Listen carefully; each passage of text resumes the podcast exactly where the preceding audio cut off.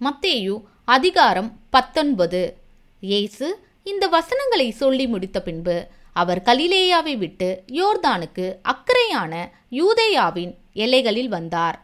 திரளான ஜனங்கள் அவருக்கு பின் சென்றார்கள். அவ்விடத்தில் அவர்களை சொஸ்தமாக்கினார். அப்பொழுது பரிசேயர் அவரை சோதிக்க வேண்டும் என்று அவரிடத்தில் வந்து புருஷனானவன் தன் மனைவியை எந்த முகாந்தரத்தினாலாகிலும் தள்ளிவிடுவது நியாயமா? என்று கேட்டார்கள். அவர்களுக்கு அவர் பிரதியுத்தரமாக ஆதியிலே மனுஷரை உண்டாக்கினவர் அவர்களை ஆணும் பெண்ணுமாக உண்டாக்கினார் என்பதையும் இது நிமித்தம் புருஷனானவன் தன் தகப்பனையும் தாயையும் விட்டு தன் மனைவியோடே இசைந்திருப்பான். அவர்கள் இருவரும் ஒரே மாம்சமாயிருப்பார்கள் என்று அவர் சொன்னதையும் நீங்கள் வாசிக்கவில்லையா?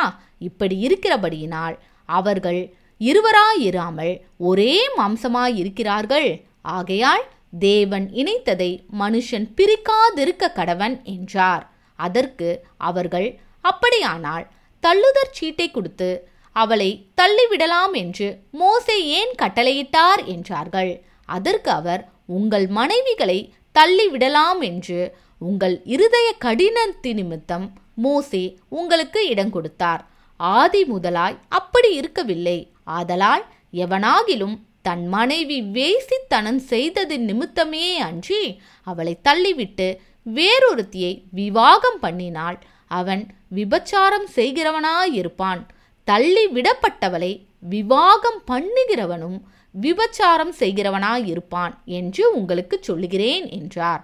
அவருடைய சீஷர்கள் அவரை நோக்கி மனைவியை பற்றி புருஷனுடைய காரியம் இப்படி இருந்தால் விவாகம் பண்ணுகிறது நல்லதல்ல என்றார்கள். அதற்கு அவர் வரம் பெற்றவர்களே தவிர மற்றவர்கள் இந்த வசனத்தை ஏற்றுக்கொள்ள மாட்டார்கள். தாயின் வயிற்றிலிருந்து அன்னகர்களாய் பிறந்தவர்களும் உண்டு. மனுஷர்களால் அன்னகர்களாக்கப்பட்டவர்களும் உண்டு. பரலோக ராஜ்யத்தின் நிமித்தம் தங்களை அன்னகர்களாக்கி கொண்டவர்களும் உண்டு. இதை ஏற்றுக்கொள்ள வல்லவன் ஏற்றுக்கொள்ள கடவன் என்றார்.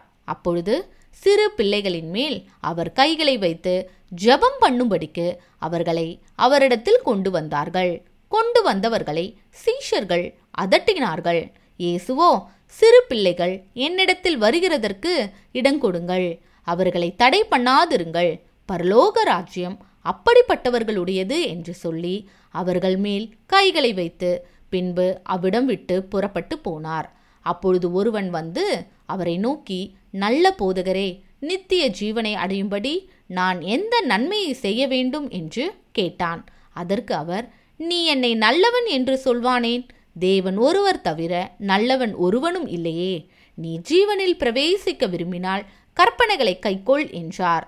அவன் அவரை நோக்கி எவைகளை? என்று கேட்டான். அதற்கு இயேசு கொலை செய்யாதிருப்பாயாக விபச்சாரம் செய்யாதிருப்பாயாக களவு செய்யாதிருப்பாயாக பொய் சாட்சி சொல்லாதிருப்பாயாக.